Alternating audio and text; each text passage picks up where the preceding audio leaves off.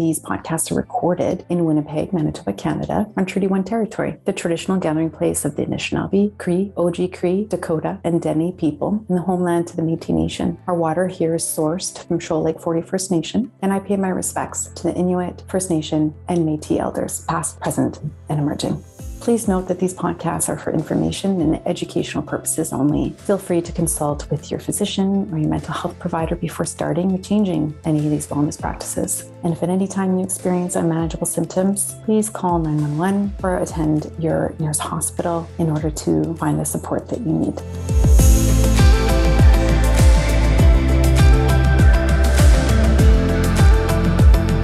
Hi, and welcome to the Journey with Julie podcast. I'm your host, Julie Long, and I believe it's in you to heal, especially when we do it together.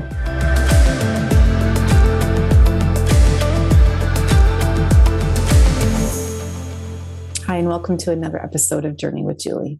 I'm your host, Julie Long, and I thought today I might share a little bit about who I am. If I'm going to sit opposite your computer screen and share some information and stories and and wisdom in the hopes of supporting you and changing and healing your life, then perhaps maybe you'd like to know a little bit about me. So I'm from Winnipeg, Manitoba, Canada. And my life since I was 21 has been in the service of others professionally, starting out as a teacher and then transforming into a counselor and then a therapist in the community, and then now a life coach and an online education provider. So people have often, you know, I don't know if you've ever been a part of a, a support circle where people share their opinion of you and you listen to it and you think, what? That's what people think of me? And I was just in a life coach training um, recently, and and they did that exercise, and it's a very interesting activity to hear what people have to say about you. And one of the things that people often say about me is that I'm inspiring to them. And to me, I feel like I have just done what I wanted to do. And like, I couldn't live if I didn't follow that voice in my mind. And and so people often ask me, How did you do this? And I thought, that it might be helpful to share my story and, and how I did do this so that you know that I'm human, I'm normal, just like everybody else. And probably you'll hear something in my story that reminds you of what's happened to you in your life. And the reason why I want to share my story and share other people's stories and share information on this website and in these podcasts is because we're all human. We're all in this together. And I know that sounds like a cliche, but when we're really struggling, we feel like we're alone and we feel ashamed and we don't want to talk about the things that we're struggling with. And to me, that makes it ever so much harder to work our way through whatever adversity that we're currently in. And so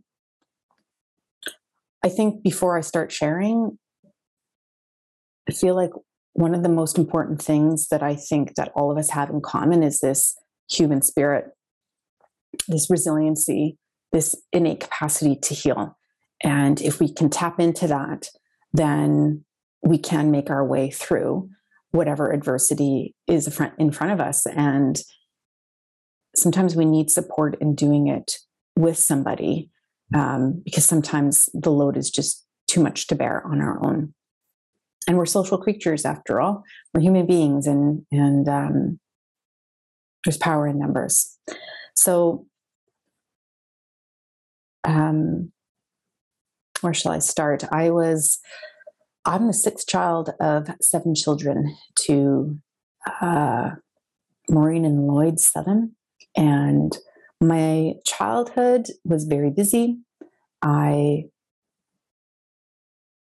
went to school and then went to sporting activities after school.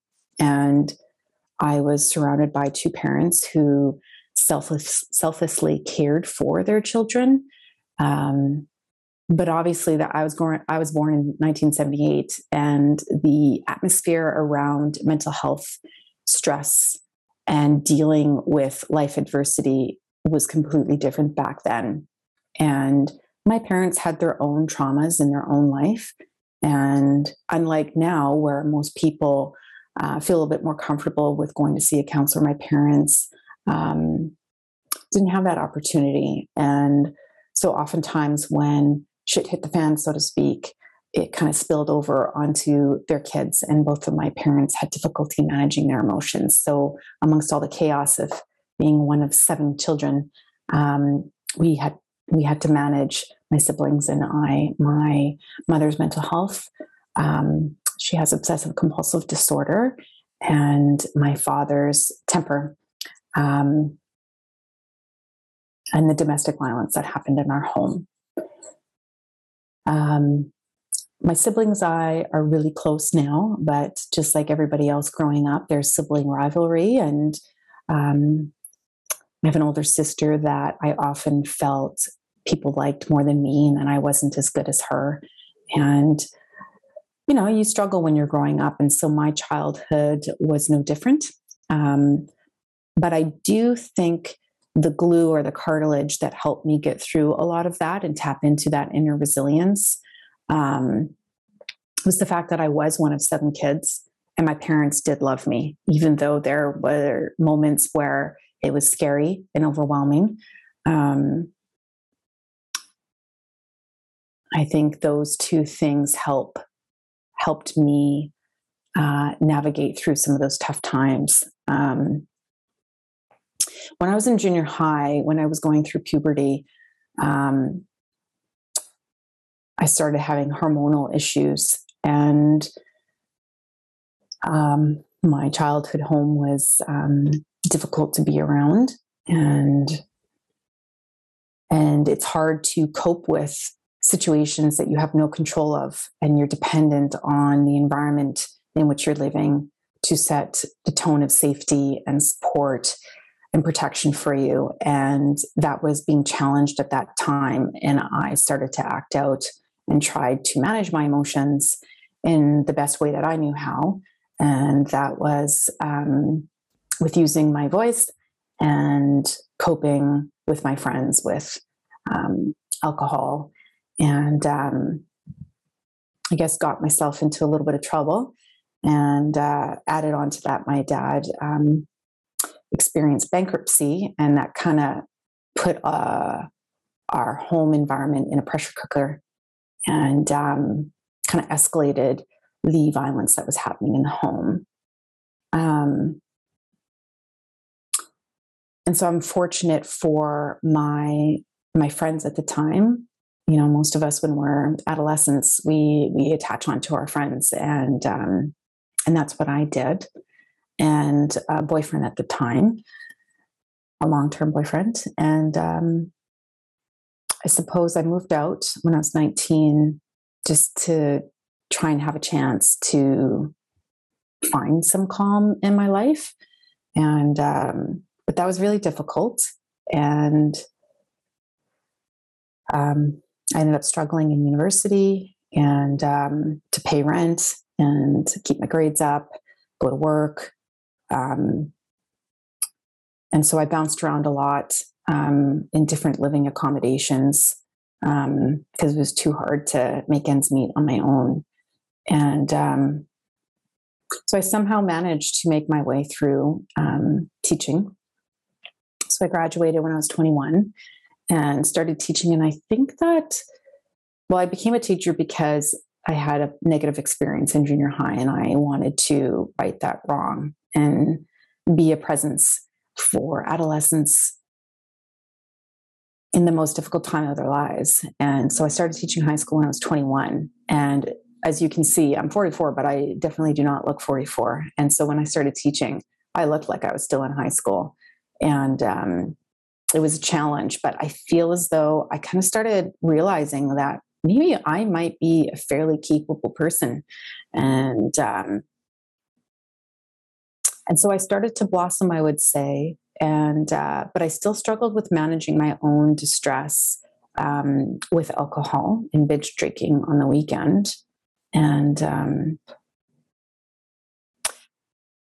and so, you know, uh, one step in front of the other. And fast forward into my third year of teaching, and my eldest brother took his own life.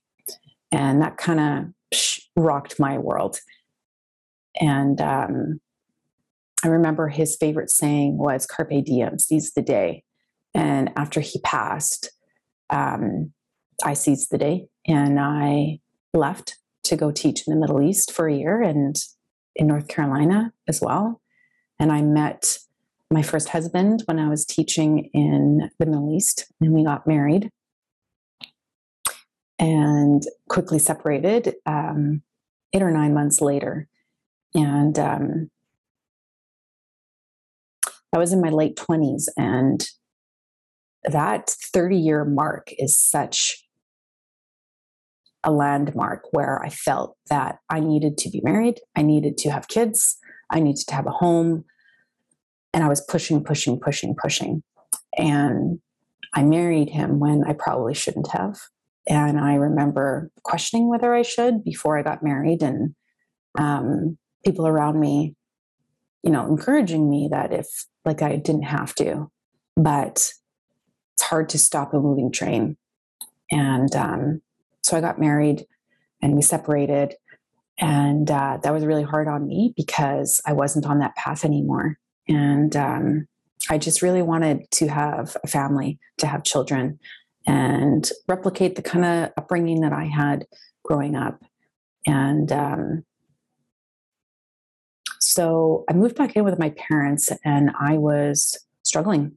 And I remember seeing a psychologist who informed me that she thought I was bipolar, hypomanic bipolar, bipolar 2. And um, that really was a hard label to sit with. And I remember I would go to work, come home, watch TV.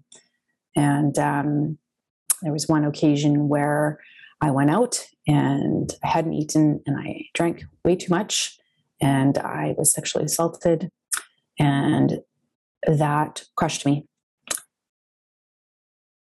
And I think that the, you know, it's funny, my brother in his suicide note, he left a paragraph about each one of his siblings and his parents and, and his close friends. And one of the th- statements that he shared with about me was that there was a fire in me. And when I was younger, I didn't want to go to gymnastics one day, and several of my brothers who were over six feet had to carry me out into the car um, because I was fighting. I was so feisty. There was a fire in me, and that fire was gone. Um, after his death, after all the moving, after the sexual assault, and I uh, was drowning in shame. And somehow I latched on to the idea of wanting to be a counselor. So after my brother died and I was in Bahrain, I remember searching how to become a counselor in the community to support someone like my brother who was struggling and had no idea what to do, had no idea what kind of help to access. And uh, just like the reason I became a teacher because of an adverse experience that I in, encountered, I, I did the same. So I went back to school and became a school counselor and I was counseling kids for six years, same amount of time that I taught, which was weird. And then um, I went back to school and became a. Um, I went back to school to do my master's, and I became a therapist in the community. And in that process, um, I was encouraged by one of my professors to do my own therapy because when you're sitting with someone who is struggling um, your nervous system responds to their nervous system. And it's easy for your nervous system to be triggered by someone else. And so we needed to deal with all of our stuff on the inside so that that wouldn't happen. So that my life, my traumas, my traumatic responses wouldn't overcome the session when really the session is about the client. So I did that and I was exposed to EMDR for the first time. And I did EMDR on my sexual assault. Well, I received it on my sexual assault. And I think that was probably the turning point in my life. And um, I felt heard and seen and supported by someone. And I told my story. And um, the volume of that distress about myself, that shame, uh, started to lower. And um, and so I guess I started clawing my way out of the hole that I was in. And I I started my private practice and uh, started seeing clients, and I realized that this is what I wanted to do. Being in a school was very chaotic, and my nervous system wanted to be uh, quieter. It had been in the fight, flight, freeze, fawn mode for way too long. And um, so I decided to resign and started my, my private practice and was doing that for a while and, and met my husband online, online, my current husband, my second husband, and uh, continued to do my own therapy and found different types of modalities that um, I felt were of benefit to me um, kind of like what Peter Levine says um, in Waking the Tiger that trauma is a fact of life. It does not, however, have to be a life sentence. Not only can trauma be healed, but with appropriate guidance and support, it can be transformative. And, and that's what it was.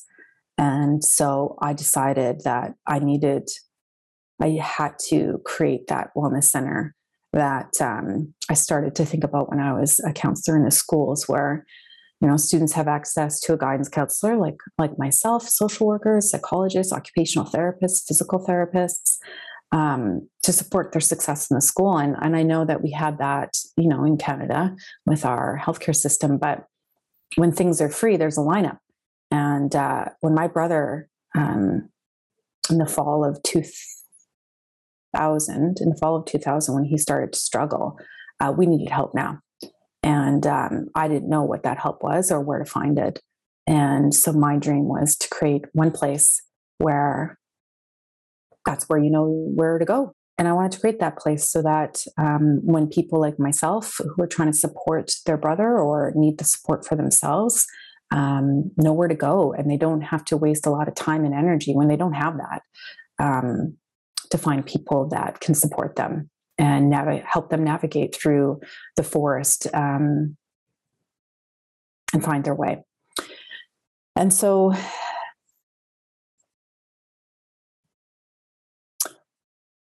so I was practicing, and that's what I wanted to do. But I knew that it would be a lot of work, and um, I was 36 at the time, and so I thought, well, I found the person. Let's uh, let's start having family, and so we did. Um, and it took a while to get pregnant the first time, but um, we weren't able to keep the baby. And I ended up having a miscarriage, and then another miscarriage, and another miscarriage, and another miscarriage. And um, each one of them became more and more difficult to recover from. And um, that dream that I had um, had to that dream that I had wasn't going to come to be. And um, with each miscarriage, I couldn't function, and uh, I couldn't I couldn't go through it anymore. And so I told my husband, like, well, he was happy to stop trying. Uh, it was hard for him to see me go through all of that, and um, so he got a vasectomy and um, we tried to uh, adopt, but that uh, was going to be too long of a process. And I was now 40 and he's 44. So we decided not to try and adopt. And so my attitude, just like everything else in life, is F it. If I can't do this, this, then I'm going to do that. If this is going wrong, then I'm going to make something out of it. And so I um, decided to create the Wellness Center. And so I did. And um, a year later, COVID hit. And I uh, for the time of COVID, basically lived in, in PTSD symptoms and couldn't sleep, couldn't function, couldn't focus. Um, I needed to shift the way that I thought about doing my job. Um, my mother's OCD was also taking her down because she couldn't get out of the house. Um, they were now living in assisted living by then. Um, and uh, so I couldn't hold her, my aging father, or, and my clients and my own stuff at the same time. And so I enrolled in the Trauma Center Trauma Sensitive Yoga Certification Program. And for the first time, that helped me connect to myself. So, with all of the traumas and adversities I'd been through in my life, um, you know, there's a certain point where you have had enough. And in order to function, you just turn off that connection to yourself, that interoceptive awareness of sensing the messages that are coming from within you. And that certification program helped me reconnect with myself and my own power, my authentic power, the authentic truly to really love myself for who I was, for who I am. And um, and so the rest is history. So as of today, June 17th, I've sold my home and I am moving to the country uh, with my husband who has his dream job and we're going to build a home on the water and I will continue to support people, but support people online. And because I remember years back, I thought, you know, I only have enough stamina to help people one on one in my office. There's only so many people you can help during the day. And I thought, you know what? I need to do this. I need to put myself out there, normalize the shit that all of us go through, and show people that you can heal it's in us to heal. And there are ways to tap into that healing process and make our way through that shit and to normalize it by sharing our stories and have other people sharing their stories. And so that is what I'm going to do. This is what this is all about to show you that I'm real, that you're real, you're important, you're loved, you're lovable, and you can heal. And that others through listening to their stories and strategies that they use that help them um, offer you hope and encouragement and inspiration to take one step at a time, to tap into that fierce, resilient self within you. And so I decided to launch this online business and um, I decided to write a book. So that should be coming out soon and do the training to support people in a way that supports me in the process. And so that brings me to you. And I hope that all of these podcasts, the free training, the courses online are of benefit to you. And I'd love to hear from you so that if they are of benefit to you, feel free to visit the website and leave a video recording or leave a question or a topic that you'd like addressed at some point in the Journey with Julie um, podcasts or online trainings. And this is just the beginning, and I look forward to our journey together. And I'd love to leave you with some words by Gabor Mate about. Um, I heard this quote It's a bit of a documentary that he did. I can't remember. Um, but he says there's a wisdom in trauma when we realize that our traumatic responses and imprints are not ourselves. And we can work through them and thus become ourselves. And that is what we're going to do here at Journey with Julie. So I look forward to it and take care.